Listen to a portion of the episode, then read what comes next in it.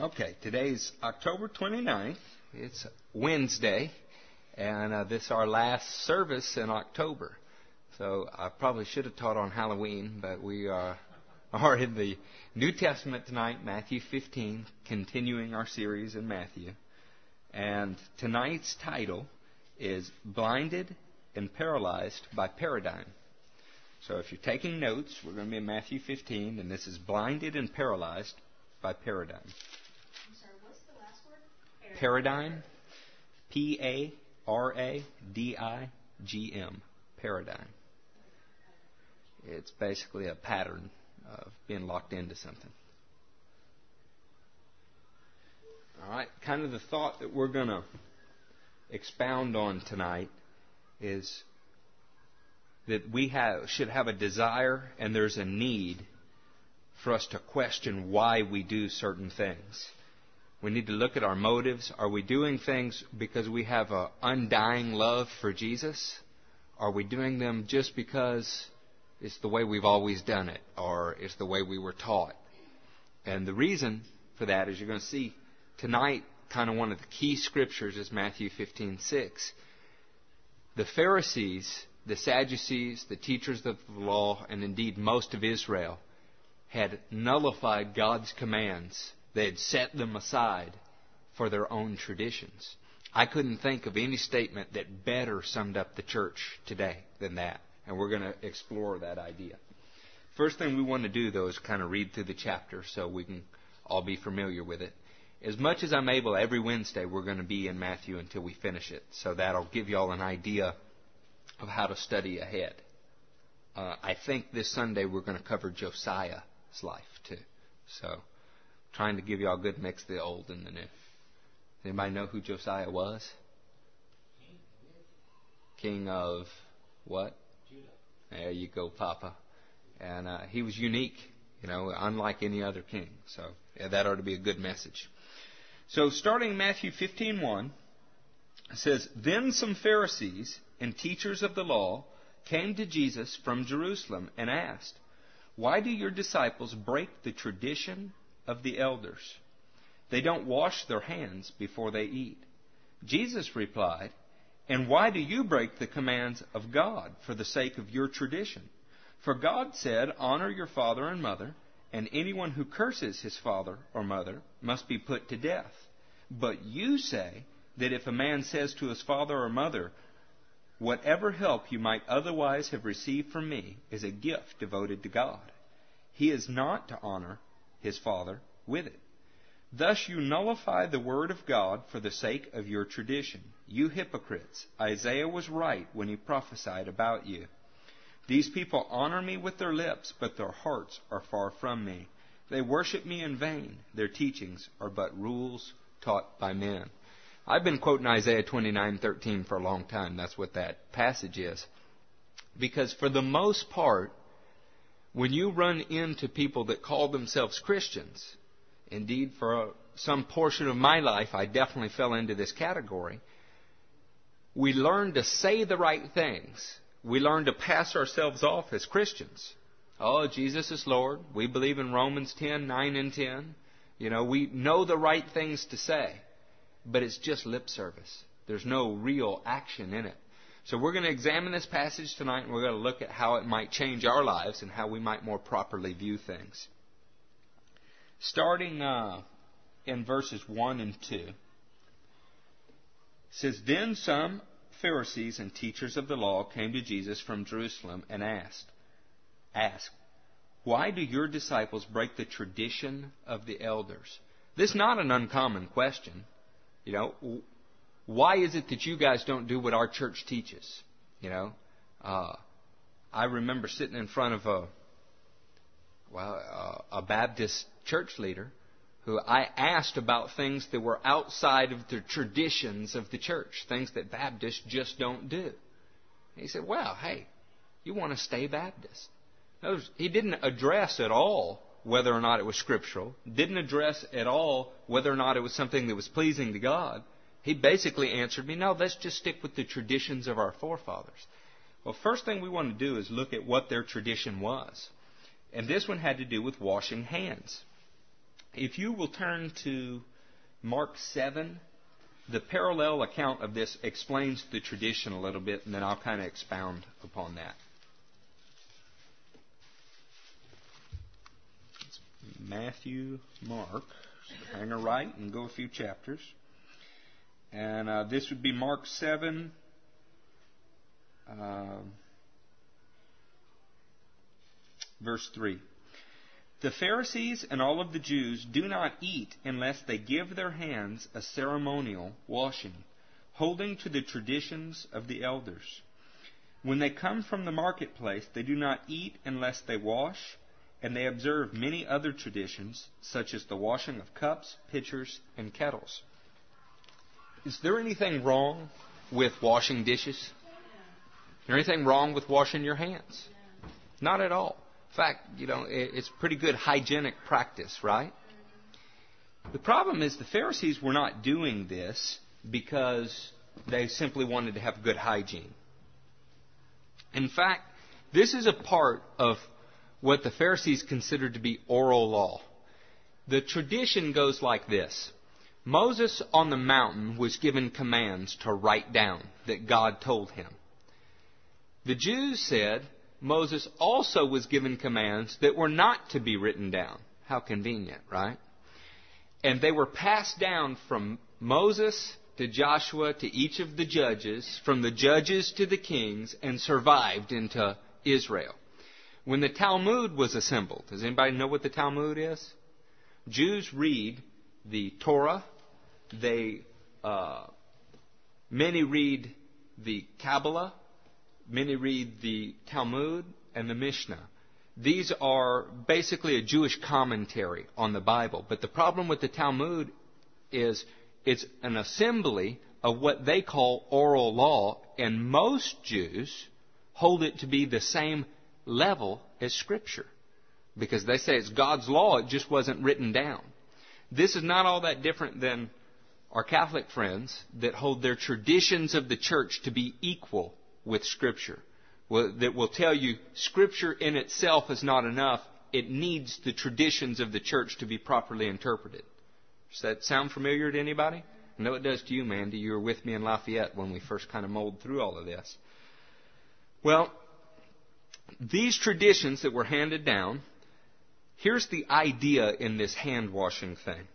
The idea was that everything around them was so spiritually filthy but of course them, that they couldn't consume anything without first purifying it, or they would be defiled. The food was spiritually nasty. The cups, the dishes, basically they were the most righteous thing that was around. And so they couldn't let anything get in their body without being purified, as it was their thinking. Can you see how that could be a little self-centered? See how that could cause you to be a little bit egotistical? The reason that Mark wrote about the marketplace, who was in the marketplace? All the foreigners, you know, all the Gentiles, all, all the people. There might even be Romans there. We Jews who are so holy, we Pharisees who are the holiest of the holy Jews, might have been in the marketplace and touched something that one of those Gentile dogs touched. So we can't go eat meat then and put that meat in our bodies or we will be unclean. Jesus, why don't your disciples hold to the same teachings? Why don't they uphold the traditions of the elders? Now, put in that light, you know why Jesus. Jesus didn't do it on purpose. You know, you remember the Pharisees were far too holy to associate with people of low reputation? You know, they said if Jesus knew what kind of woman this was touching him, surely he wouldn't allow it you know, and Jesus, knowing their thoughts, addressed them. Yeah, y'all know what I'm talking about? Jesus wasn't too holy to be close to lepers. He wasn't too holy to be close to whores. Wasn't too holy to eat in the home of a tax collector. The Pharisees were too good for everybody. Now, if that doesn't resonate with you, it ought to, because that's where half the church is. You know, oh, go over there, those people smoke. You know, what do you mean go eat at their house? They drink.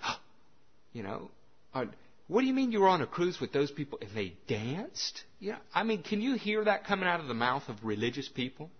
What kind of Christian is that? I saw him over there with them and they were in a bar. You know, all these things as if the outward environment corrupts the individual just by walking in the presence of it. You know, have you ever met somebody who didn't want to go to a hospital because they were scared they'd get sick? Well, that's how many Christians walk through life. They don't want to touch anything that's unclean because they're scared that it'll get on them. When the truth is, we're suppo- supposed to be a catalyst. We're supposed to be that thing which makes others around us clean. You remember the little commercials where you put all the stains in the jar and then they put DD7 in in the end and it cleans it up? It didn't take the stains out, it made the stains clean, right? That's what we're supposed to be. So the idea being that they were so spiritually superior and everything around them was so filthy that they had to purify anything. In fact, one rabbi mentioned in the Talmud, and I don't know this guy, I only know this from reading commentaries, because, you know, I, I, I confess I'm not a scholar of the Talmud any more than I'm a scholar of any other cultish material, you know.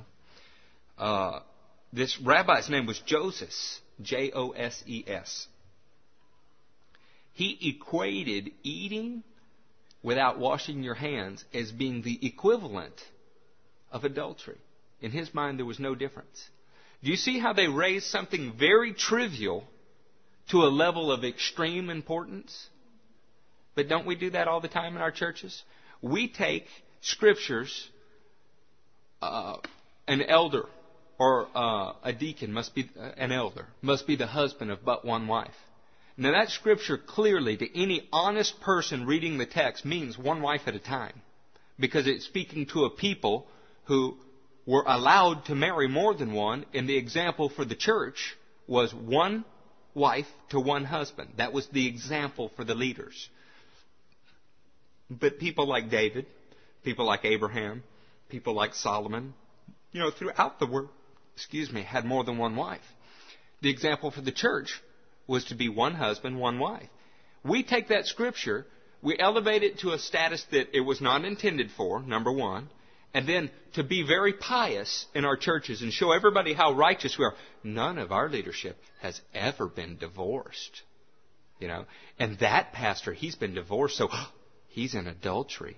You know, always condescending towards others, always raising you up so that you have the outward appearance of holiness. Or how about some of the other churches that are more like us? Some that are tongue talking, that prophesy, that the Holy Ghost moves in. But if they saw one of you women in here in shorts or pants, oh, uh, Jezebel's in here. You know? She's wearing the clothing of men. Now, these capris over here are no more man's. If I wore that, I would be beat up in a day. Okay? That's not men's clothing. But they would take a scripture out of the Old Testament that says that men ought not wear women's clothing and women ought not wear men's clothing and say, this is sinful. Or it shows her form. It might, might cause people to lust. You can cover people in burlap sacks and they'll find a way to lust. You know, I mean, it's, it's all proportional. You know, if you think looking at somebody's ankles is taboo, it will arouse the sinful nature. It, it does. I mean, that's, that's how Paul, Paul said he wouldn't know what coveting was if the law didn't say don't covet. So, I mean, that's how that works. I was one time at this very large national, largest ministry in the world at one time, uh, campus, was jogging around the campus, and this one is famous for having had a major fall in the sexual realm, the pastor and the church being associated with that. And I looked over, and in the ditch was this sign. Said, no shorts. And just in an instance, I thought, because the sign was fallen and it was covered with mud, I thought, boy, that didn't help them much, did it? You can make all the external rules you want to address the outward part of a human being, and it doesn't help. Now, if the change is inward and begins to work outward, that's an entirely different story. You know, you don't have to tell a new Christian, stop listening to filthy music that God hates. Uh, stop destroying your body with uh, life-altering chemicals. You know, don't look like a, a female if you're a male. Don't, and vice versa. You don't have to tell them that. The Holy Spirit will tell them that if you teach them right principles. The Pharisaic approach, and the way that most of the church does this, is no, we have church traditions. Men's hair ought not touch the collar. Maybe you shouldn't have facial hair. You ladies got to wear skirts down to the floor. You men, long sleeves. You know, That kind of stuff. You say, well, he's only talking about Pentecostals. No, I'm not. I mean, there are a lot of other churches out there that if you're not wearing a tie or you're not dressed a certain way, it's not appropriate. All in the name of holiness. So do y'all see how this is relevant today? Well, let's move on from there then. This kind of trivial stuff was important to the leadership of Israel. And it was important for a reason. To ignore their traditions was to ignore their authority. See, when your authority is not rooted in the Spirit of God, when I say something strongly, hopefully it's because the Spirit of God is in me witnessing that it should be strongly. Strongly, that it should be strong. When I don't have the Spirit of God working through me like that, you know what's left? I make up rules. And those rules are a symbol of my authority. If the people are keeping them, then they're under my authority. If they're not keeping them, then they're not listening to me. So when the apostles, or in this case disciples, were not obeying the teaching of the elders, they were showing the elders didn't really have authority over them in that realm. Does that make sense? So that's why it was upsetting. Turn to Matthew 23. Jesus is going to address at another time this cup and washing kind of issue, and that's what we're going to look at in Matthew 23.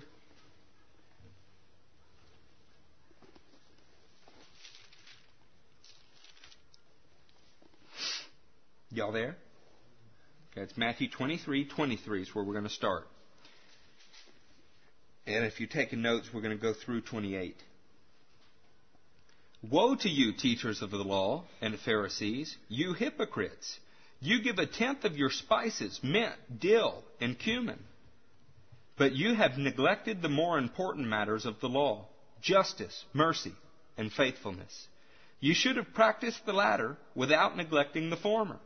You blind guides, you strain out a gnat, but swallow a camel. Woe to you, teachers of the law and Pharisees, you hypocrites! You clean the outside of the cup and dish, but inside they're full of greed and self indulgence. Blind Pharisee! First clean the inside of the cup and dish, and then the outside also will be clean.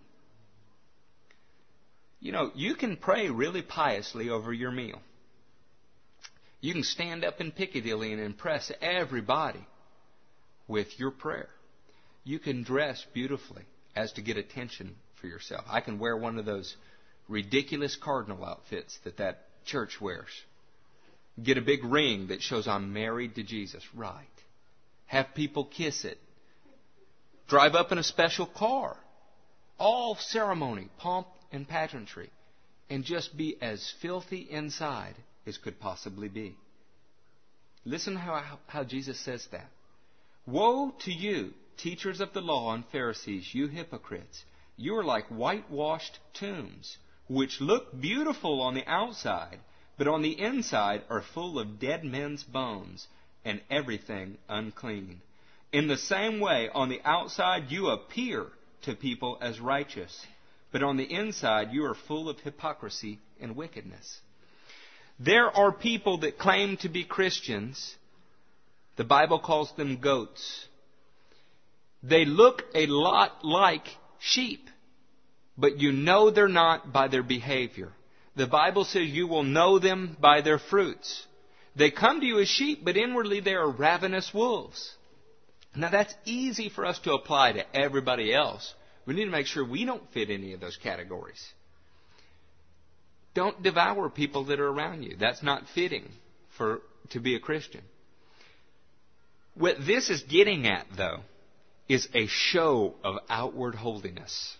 You know, an effort to let everybody know just how righteous you are. I mean, in the evangelical world, this would be carrying around your Bible in your suit and announcing yourself as a pastor all of the time.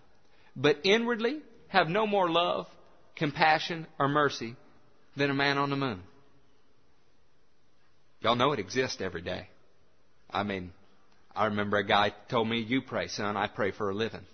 You know, I mean, could just be a figure of speech, but in his case, I knew it wasn't. You know, he was telling the truth. He was hired. It was a job to him. I said, "Why don't somebody else do it? I'm tired. It's it's work. It's all. I'm off. It's quitting time." You know, how disgusting. I mean, it makes me want to vomit. It really does. We need to pay careful attention to our inside, and the outside will take care of itself. I almost never in my ministry have ever told anybody their clothing was inappropriate. There have been one or two times where I asked another lady to talk to one of the girls because they didn't know. They were just naive and didn't realize, you know. I don't think I've ever had to do that with a guy. And watch, over time, the inward changes work their way outward. Preston Coles is one of the best examples I can think of of that. The guy was at some kind of mosh pit where they're baptizing people with syrup and it's antichrist attire and everything the night he was born again. And he was the designated driver. I mean, one day he had been born again, but in love with Jesus, and Jesus was showing him everything around him and how putrid the world was. Just how filthy the things he had been involved in were. So he is totally born again. The next day he wakes up just in love with Jesus. And, you know, his eyes opened. And he's walking through a campus at LSU. And because he still has long hair and his clothing is still similar to the people he had been hanging around, people are yelling at him. You're going to hell! You! Hey, you! You're going to hell! Why? Because the outward appearance didn't fit what they thought it ought to. This guy had been renovated. I didn't tell him to cut his hair. Nobody told him to cut his hair. Over time, he didn't think that that was the image he wanted to portray, so he did. I didn't tell him to throw away the kind of music he was listening to. Over time, he did. I didn't have to tell him to throw away his dope or quit selling it. The Holy Ghost did all of those things. It is wrong for us to give each other rules. And as a new Christian, I blew this. I blew this big time. I remember seeing somebody saved, born again, a fellow that I worked with. I went straight to his house, said, first thing we need to do is dump out all this alcohol. Well, today he'd have to come to my house and dump out the alcohol. You know? I put upon him a burden that God's Word doesn't put upon him. Honestly, that was the least of his concerns, but I mean, the point is, this is something that's natural to us. We like the appearance of holiness. We need to make sure that our holiness is genuine and from the inside. As we're examining this false appearance of righteousness, this outward show without the inward reality. Let's turn to 1 Timothy 4.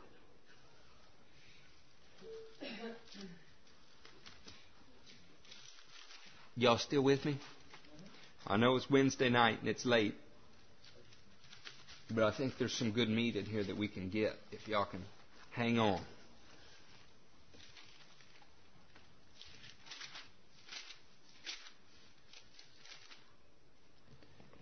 Listen to this words. And it's easy to think of one church in particular. It's not really a church. It's a gigantic demonic organization that's got the world by the throat. I'm not sure that it's not the whore of Babylon in Revelation. I'm just being totally honest. But try to think beyond the most obvious and apply it to other situations. I mean, because it is just too easy. The other one looks like a duck, quacks like a duck, and I mean, you know it's a duck. 4 1. The Spirit clearly says that in latter times some will abandon the faith and follow deceiving spirits and things taught by demons. Such teachings come through hypocritical liars whose consciences have been seared as with a hot iron.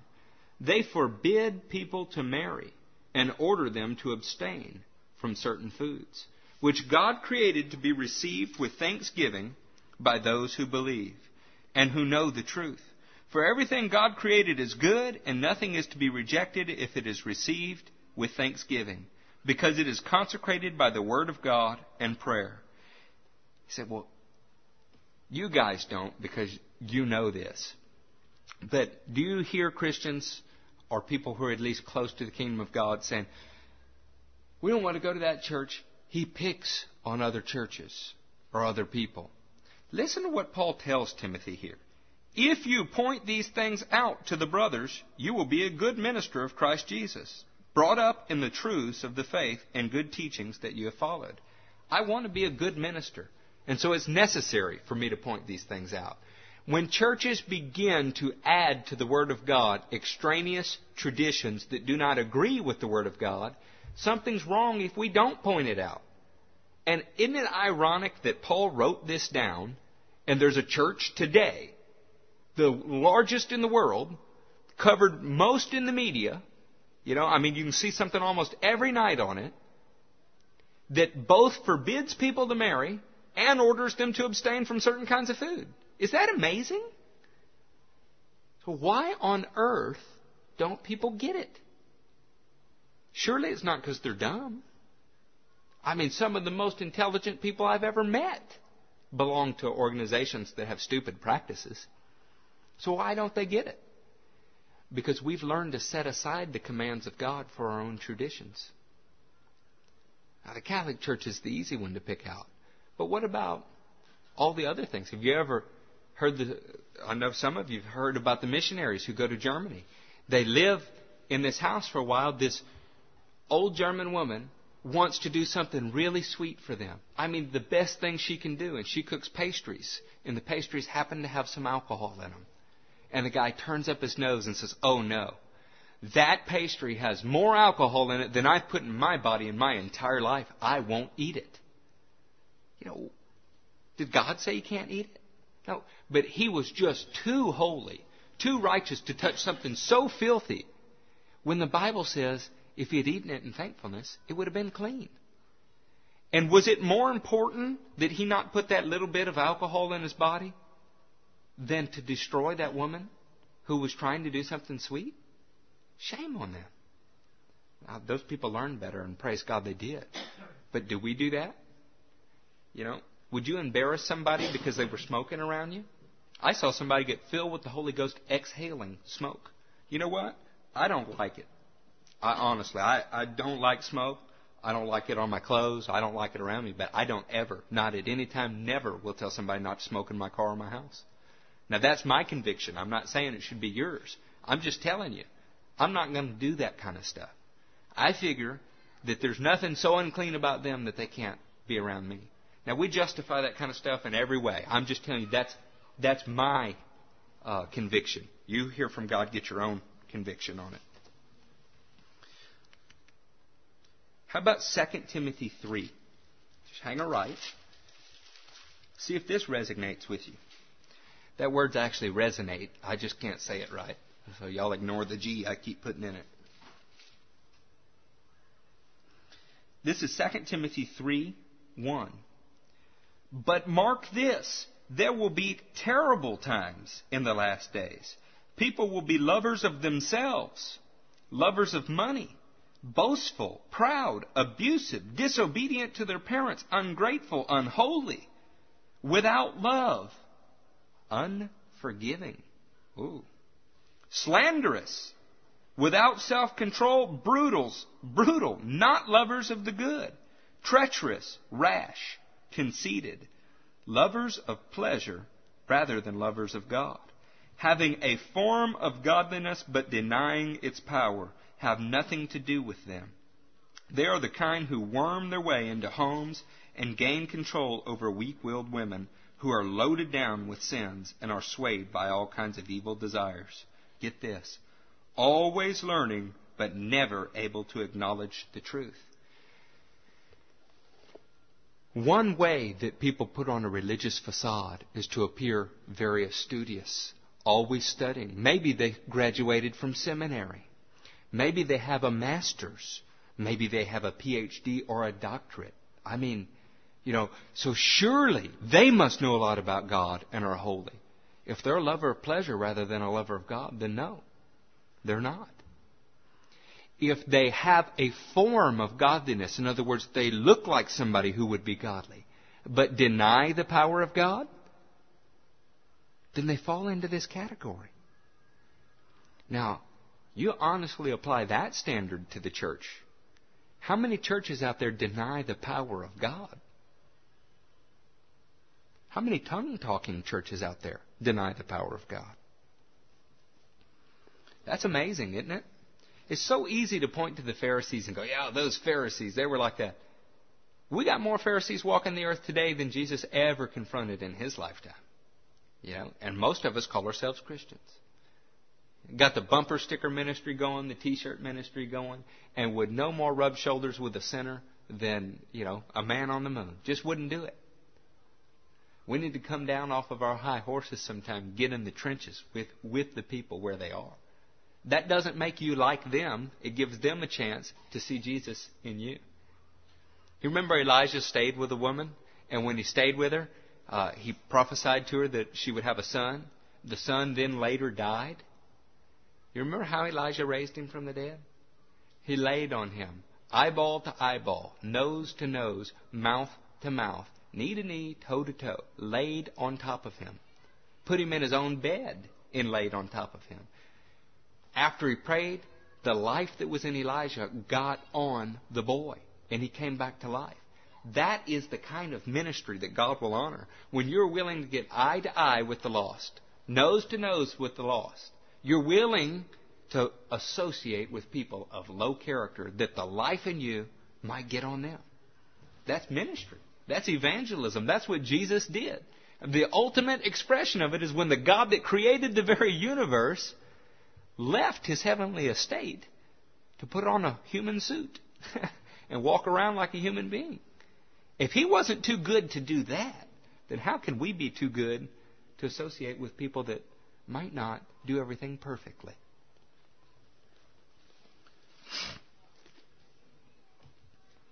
Go back to Matthew 15.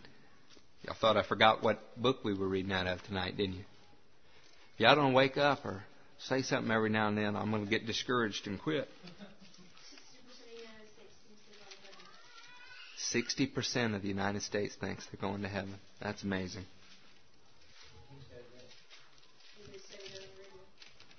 That is amazing.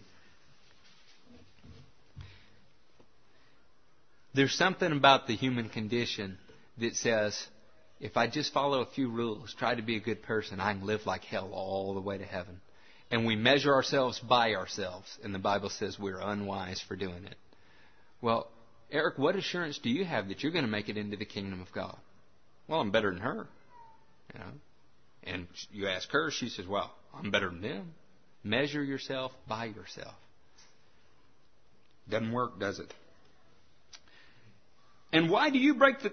I'm sorry. Uh, back at verse 1. Then some Pharisees and teachers of the law came to Jesus from Jerusalem and asked, Why do your disciples break the tradition of the elders? They don't wash their hands before they eat. Jesus replies, And why do you break the command of God for the sake of your tradition? For God said, Honor your father and mother.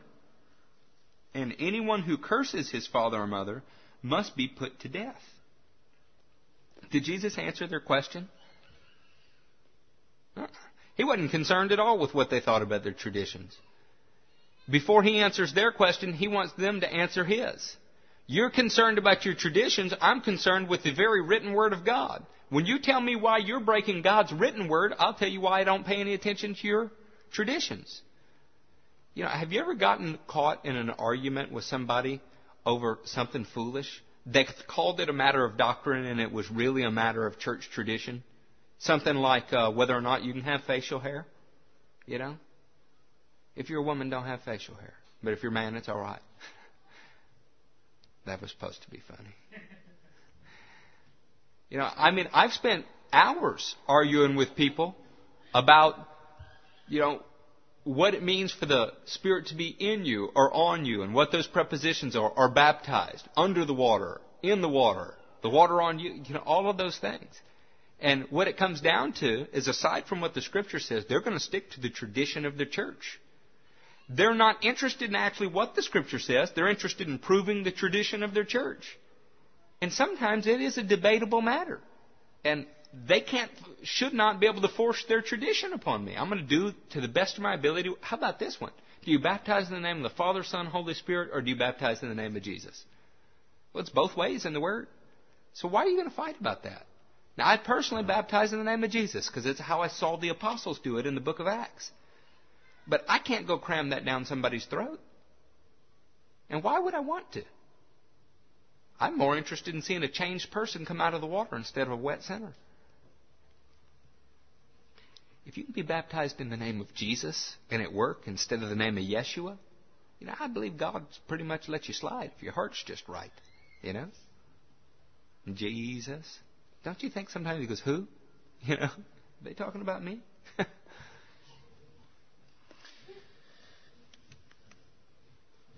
okay, these commands that Jesus said that they set aside. You know, he says, and why do you break the commands of God for the sake of your tradition? And the first one he says is honor your father and mother. And the next one is anyone who curses his father or mother must be put to death. That comes straight out of the heart of their law. One is the fifth commandment. It's Exodus 20, verse 12. The next one is repeated quite a few times in the Bible, but it's best known for Leviticus 20, verse 9. And that's the one that says if you curse your parents, you're put to death. Why was God so harsh about the parents in the Bible? How children should treat their parents? Anybody venture a guess? The way you treat your parents is a reflection of how you feel about God. That is the very first authority you ever have in your life that is God ordained. Doesn't matter whether they're good or bad, they're your parents. And you should be able to honor them in the same way that you honor God. That does not at all mean that you take their word above God's. Doesn't at all mean that they're always right. Doesn't at all mean that they do things right. Just means that you honor them and do not curse them. Part of honor, by the way, is be willing to take care of them. You know, other nations make fun of our nation. They, other people that don't understand America as not a Christian nation criticize what they consider to be a Christian nation because we're the only ones that put our, our parents in homes. Now, I met some parents I honestly think need to go in homes. I don't think that medically uh, the parents would be equipped to, to care for them. But you know what every parent is fearful of? Their kids are going to put them in a home before it's time, right? You know? Uh, have you never heard a parent jokingly say, Y'all better not put me in a home? It's because in our country, that's a real fear. You know? Yeah. Pop says, Don't put me in a home. our treatment of our parents as a God ordained authority gives insight towards the way that we really feel about God. Think about the way that God relates to us. How did He tell us to call Him? Father. Who's the only other earthly guy that's supposed to wear that name? Your Father so that you should be able to relate to your father as God. Now, most of our fathers drop the ball. I mean, if you're thinking back and go, oh, well, my father didn't teach me about God. If nothing else, you should learn from calling the man father that you exist because of him. You know, I mean, at the very core, it does witness about God. We call Jesus the Son to teach us about that relationship. How you treat your parents is a reflection of how you really feel about God.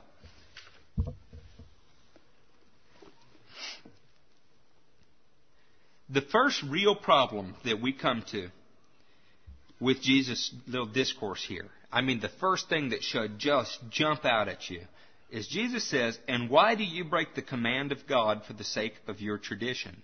For God said, Honor your father and mother, and anyone who curses his father and mother must be put to death. But you say, you know, but's one of those words. And I think that the technical term for it's it's uh, a conjunction, and it is a can't remember how to say it. A negative conjunction, but that's not how they say it. N- yeah, it negates everything that's before it. And think about this sentence. All right, no nobody ever wants to hear this. You know, Mandy, I love you, but what does that mean? It erases everything you just said. In other words, there's a condition. I love you, but. What Jesus just said to them is, you know God's Word says this, but you say. That's really the heart of what the word nullify means. It means you understand, but you set it aside. Shame on us to ever be in a position to say, God's Word says, but I say. Now, we don't usually willingly admit to that, but our actions do that sometimes. We know that if we don't forgive, we can't be forgiven. But we justify it any way that we can, don't we? But he hurt me. Mm-hmm. And you've hurt lots of people.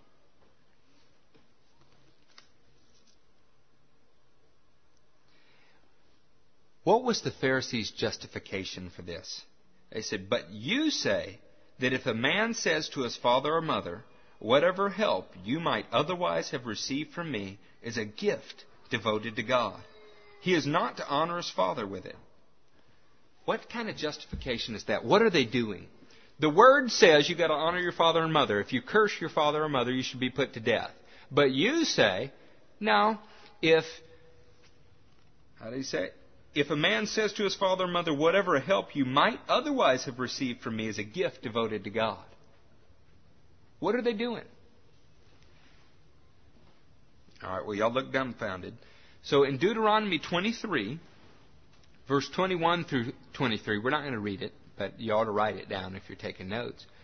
Basically, it's, it's ordinances about a vow. Uh, one place in the Bible, one of the other Gospels, they leave this word untranslated. It was called korban. And there's a lot of ways to spell it, so you just figure that out to the best of your ability. But basically, what the Deuteronomy scripture teaches is if you make a vow to God, you better fulfill it. Because He won't hold you guiltless if you don't. Okay, y'all can look that up some other time. So what the Pharisees are doing is trying to use the idea that if you made a vow to God to give a certain amount of money, you don't have to take care of your parents with that money. Think about this, y'all. Got a building campaign going on, right? How many of you will pledge $100 a month to help us build this, right? And they run their projections on it. Then that $100 that you've pledged, you need to feed your elderly father or your whatever relative. And the church teachers actually say, no, you're supposed to be a promise keeper. And you promised you would send this. We're counting on you. You dedicated this to God, you have to fulfill the vow. Now you're torn. Is it better that you should keep your word and allow your relatives to suffer, or that you would take care of the needs of your relatives and be released from the vow? Which way should it work? Does anybody have any idea?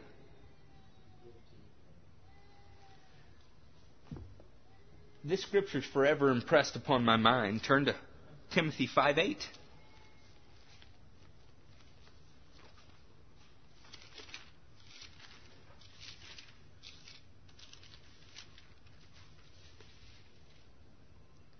If anyone does not provide for his relatives, and especially for his immediate family, he has denied the faith and is worse than an unbeliever.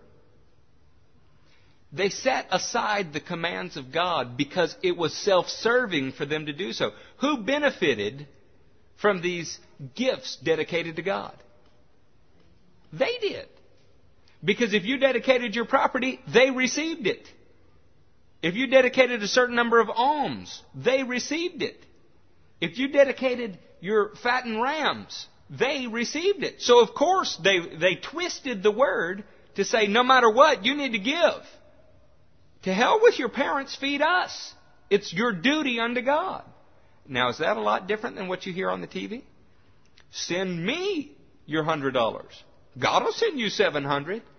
If you have a crisis, a financial crisis, if you just don't have enough money to pay your bills, send me what you do have, and God will take care of you because you sowed in faith. If that's not a manipulation of God's Word, I don't know what is. Honestly, I don't want a dime of your money if you're not taking care of your immediate family. Now, I do believe God can do more with nine tenths of your income than you can do with ten tenths.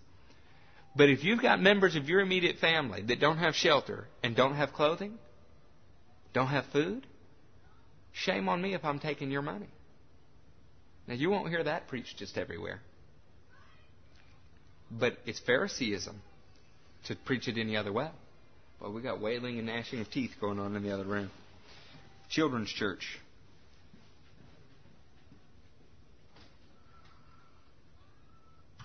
How about James 2? Turn there. What time we got, by the way? Okay. We're nearing the end. James 2, verse 14. What good is it, my brothers, if a man claims to have faith but has no deeds? Can such faith save him? Suppose a brother or sister is without clothes and food. If one of you says to him, Go, I wish you well, keep warm and well fed, but does nothing about his physical needs, what good is it? In the same way, faith by itself, if it is not accompanied by action, is dead. But someone will say, You have faith, I have deeds. Show me your faith without your deeds, and I will show you my faith by what I do. You believe that there is one God? Good. Even the demons believe that and shudder. It's not enough to believe that there's a God, it's not enough to give to your church. Your love for God must be expressed in every area of your life. And you know who it should be expressed to first? The members of your household because ministry flows from your household outward. Don't think that you're going to go love all the strangers of the world, win them all to Christ, if you've already alienated your own family. You have to start with your family and move out from there. That's why it's your obligation first to take care of your own relatives. Does that make sense? Okay.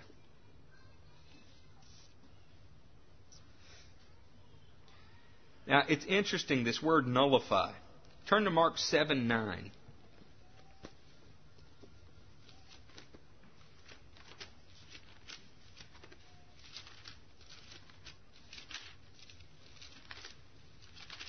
I met somebody one time that was in a church, and this guy loved the Lord. But he both followed the dietary code in Leviticus, and he also was so twisted with a misunderstanding of how righteousness worked that he followed all of the dress codes that the strictest holiness Pentecostal churches follow. And get this if he was driving to church and there were a woman and her young children on the side of the road with a broken down car, would not stop to help them because he believed that was the devil's means of keeping him out of church. Now let me ask you something.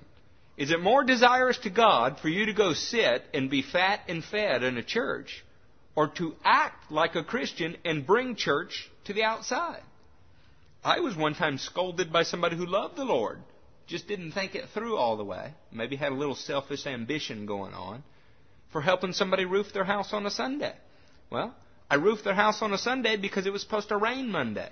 Everything they had would have been destroyed if we didn't roof it that Sunday. Now, you can go to church or you can do church. You know, I, I prefer to be a doer of the word. Mark 7, verse 9. And he said to them, You have a fine way. This is the same discourse, by the way, just parallel account. You have a fine way of setting aside the commands of God in order to observe your own traditions. Setting aside the commands of God in order to observe your own traditions. That's what the word nullify means. Back to Matthew 15, we're going to read from the beginning and we're going to wrap this up here real quick.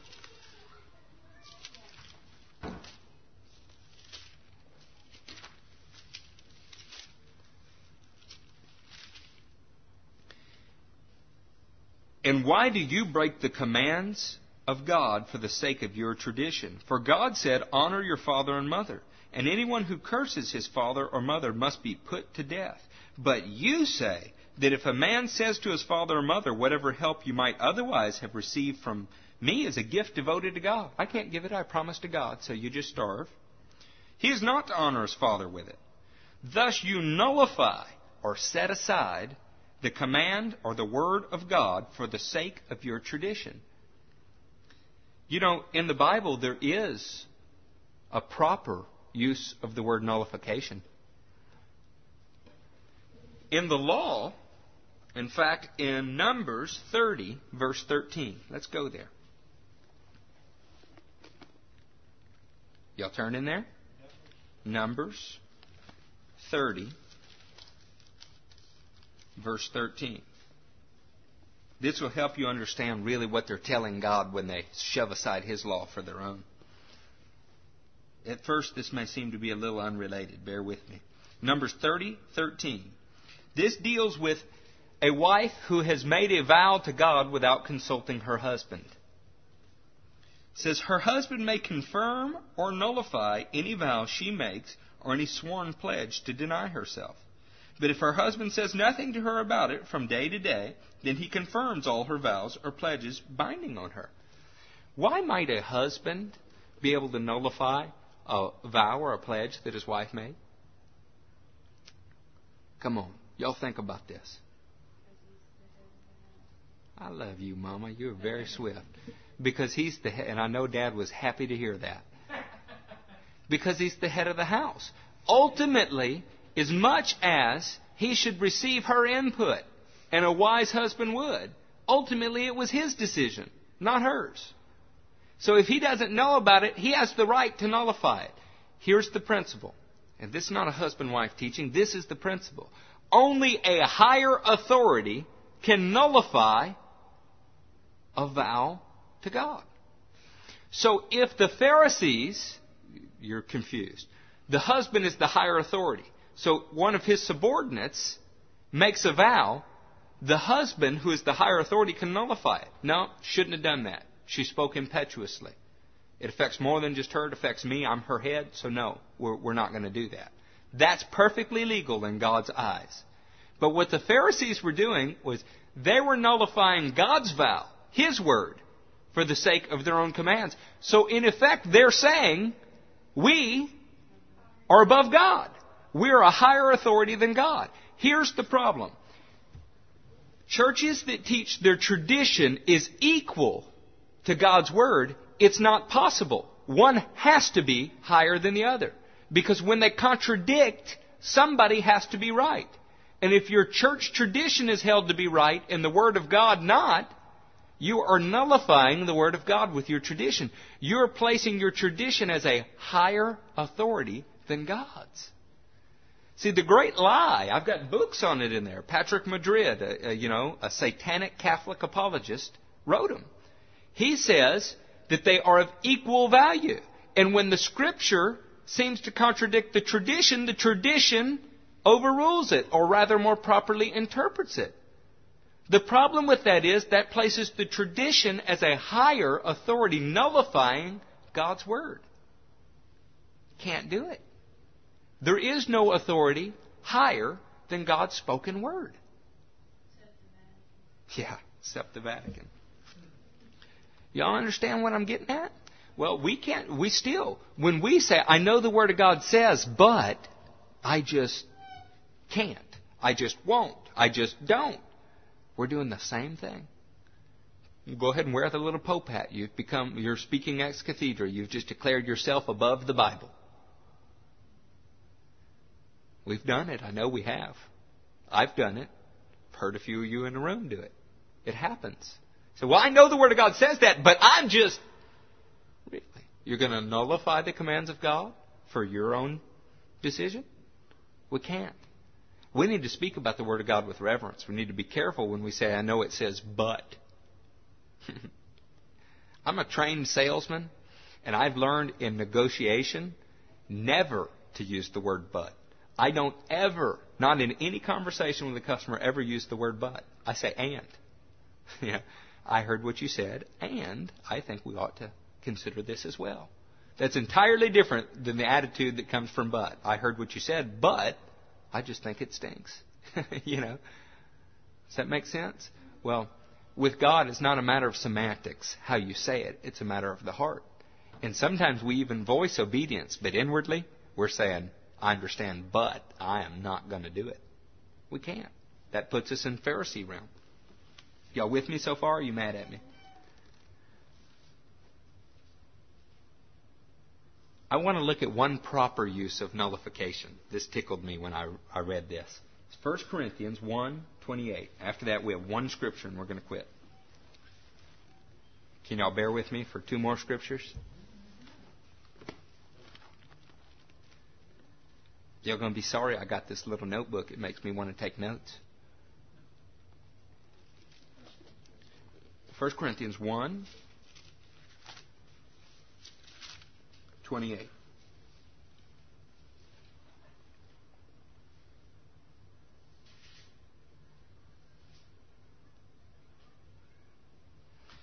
Start in verse 27. But God chose the foolish things of this world to shame the wise. God chose the weak things of this world to shame the strong. He chose the lowly things of this world and the despised things and the things that are not to nullify the things that are, so that no one may boast before him. Nullify means to set aside. You know what he's saying? He's saying, He chose us who were lowly. He gave us His high authority so that we set aside those who claim to be somebody. He chose nobodies. He chose us who are lowly to set aside those who claim to be important. That's why Jesus was hard on Pharisees, but nice to prostitutes. That's why Jesus was hard on Pharisees, but easy on fishermen. He chose to nullify them with lowly things. See, they claimed that they were more important than God. At least their actions did. But the sinners came to him, and they knew who they were. So God uses us to displace those who claim to be righteous. Now that's good. It may be Wednesday night, may be late, but that is good. You need to grab onto it. If you don't get it now, read it later. That's worth dwelling on. He chose you to displace those who think that they're important. Next time somebody's coming down on you for your love for Jesus, you ought to think about that. He chose you to nullify them, to set them aside. You have a question? Nullify means to set aside. So here it is. They're in power now. God chose us who are lowly to set them aside, and we will take their power. The Pharisees took their word they nullified God's. They set His aside and put theirs in authority. God is taking them, setting them aside, and putting us in their authority. That's why humble fishermen stand before the Sanhedrin and are able to totally defeat in an argument these men of great learning. Because God was setting the men of great learning aside in favor of the weak and lowly things. That's why David was able to displace Saul. Okay, we're going to go to Isaiah 29 and we're going to close with that.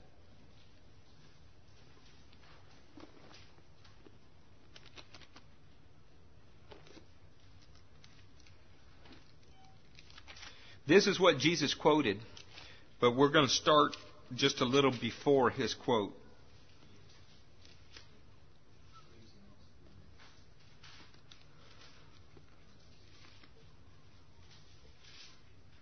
We're going to be in 29 9. What was Sunday's message about?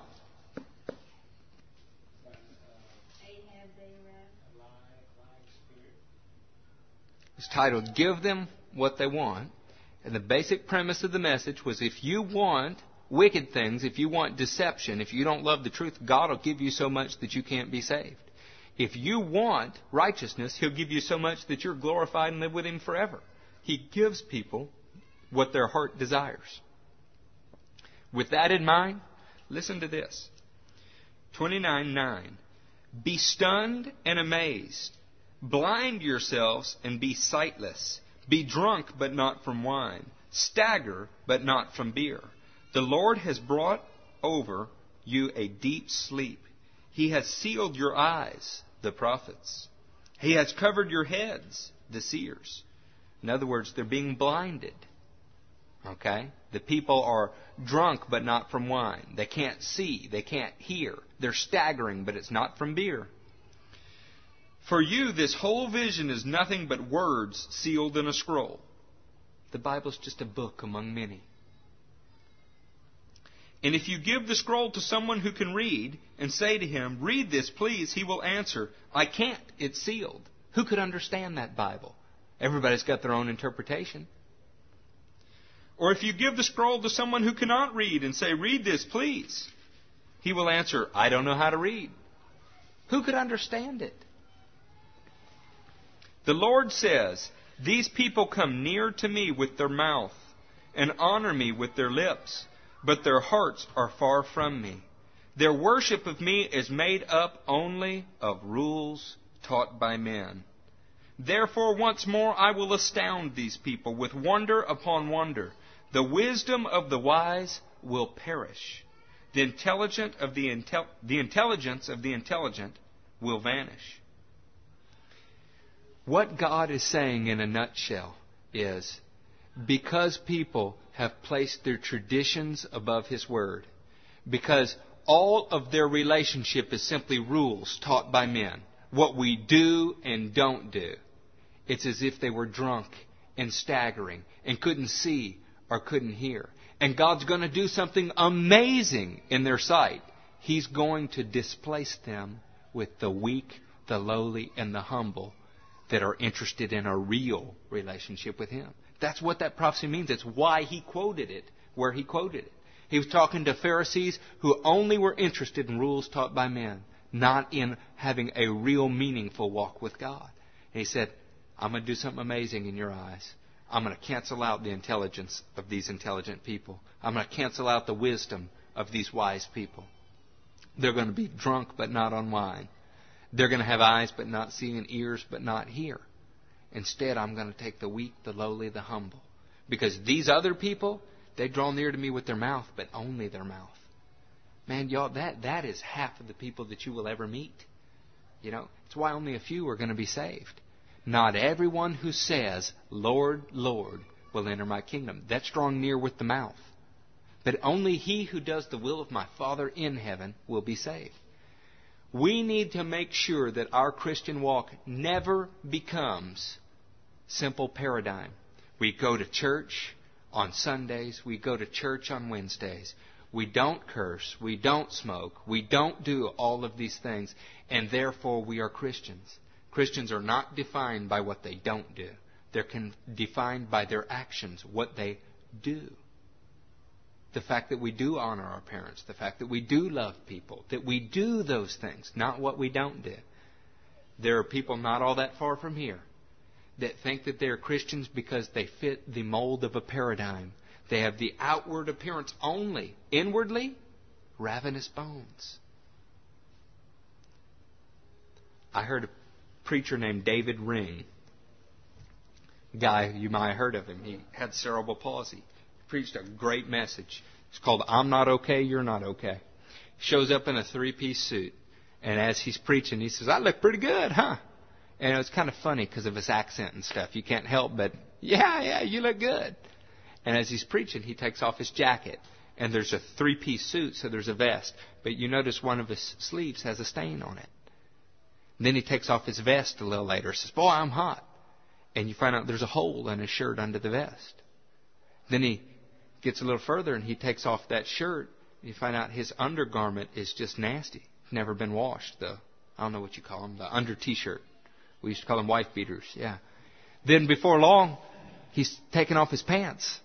And you see that he's got on two different color socks and his toes are sticking out of one shoe. And what he was getting at is this is how Christians go to church every day. Pretty on the outside and inside. The more you dig towards their heart, the worse and worse and worse it gets. We've deceived ourselves. We need to not do that. If we take care of the inside of the dish first, the out will take care of itself. But if we work on the outward appearance, just how we look to people, we fool ourselves. And really, we're insulating ourselves from anybody going, you know, are you born again? Of course we're born again. We go to church three times a week. We do this. And never having been touched by God on the inside of the dish.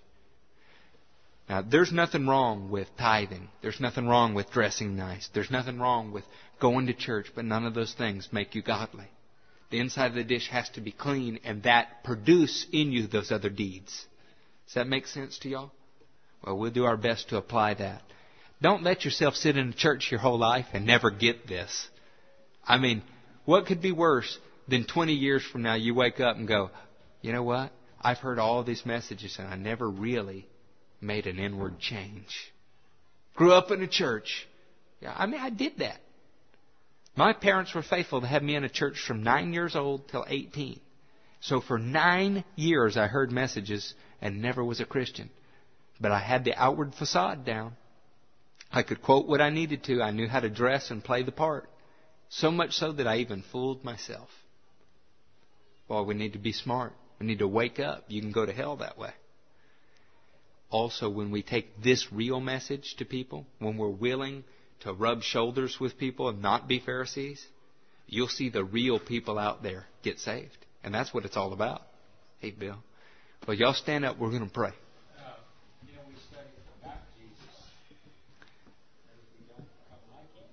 Yeah.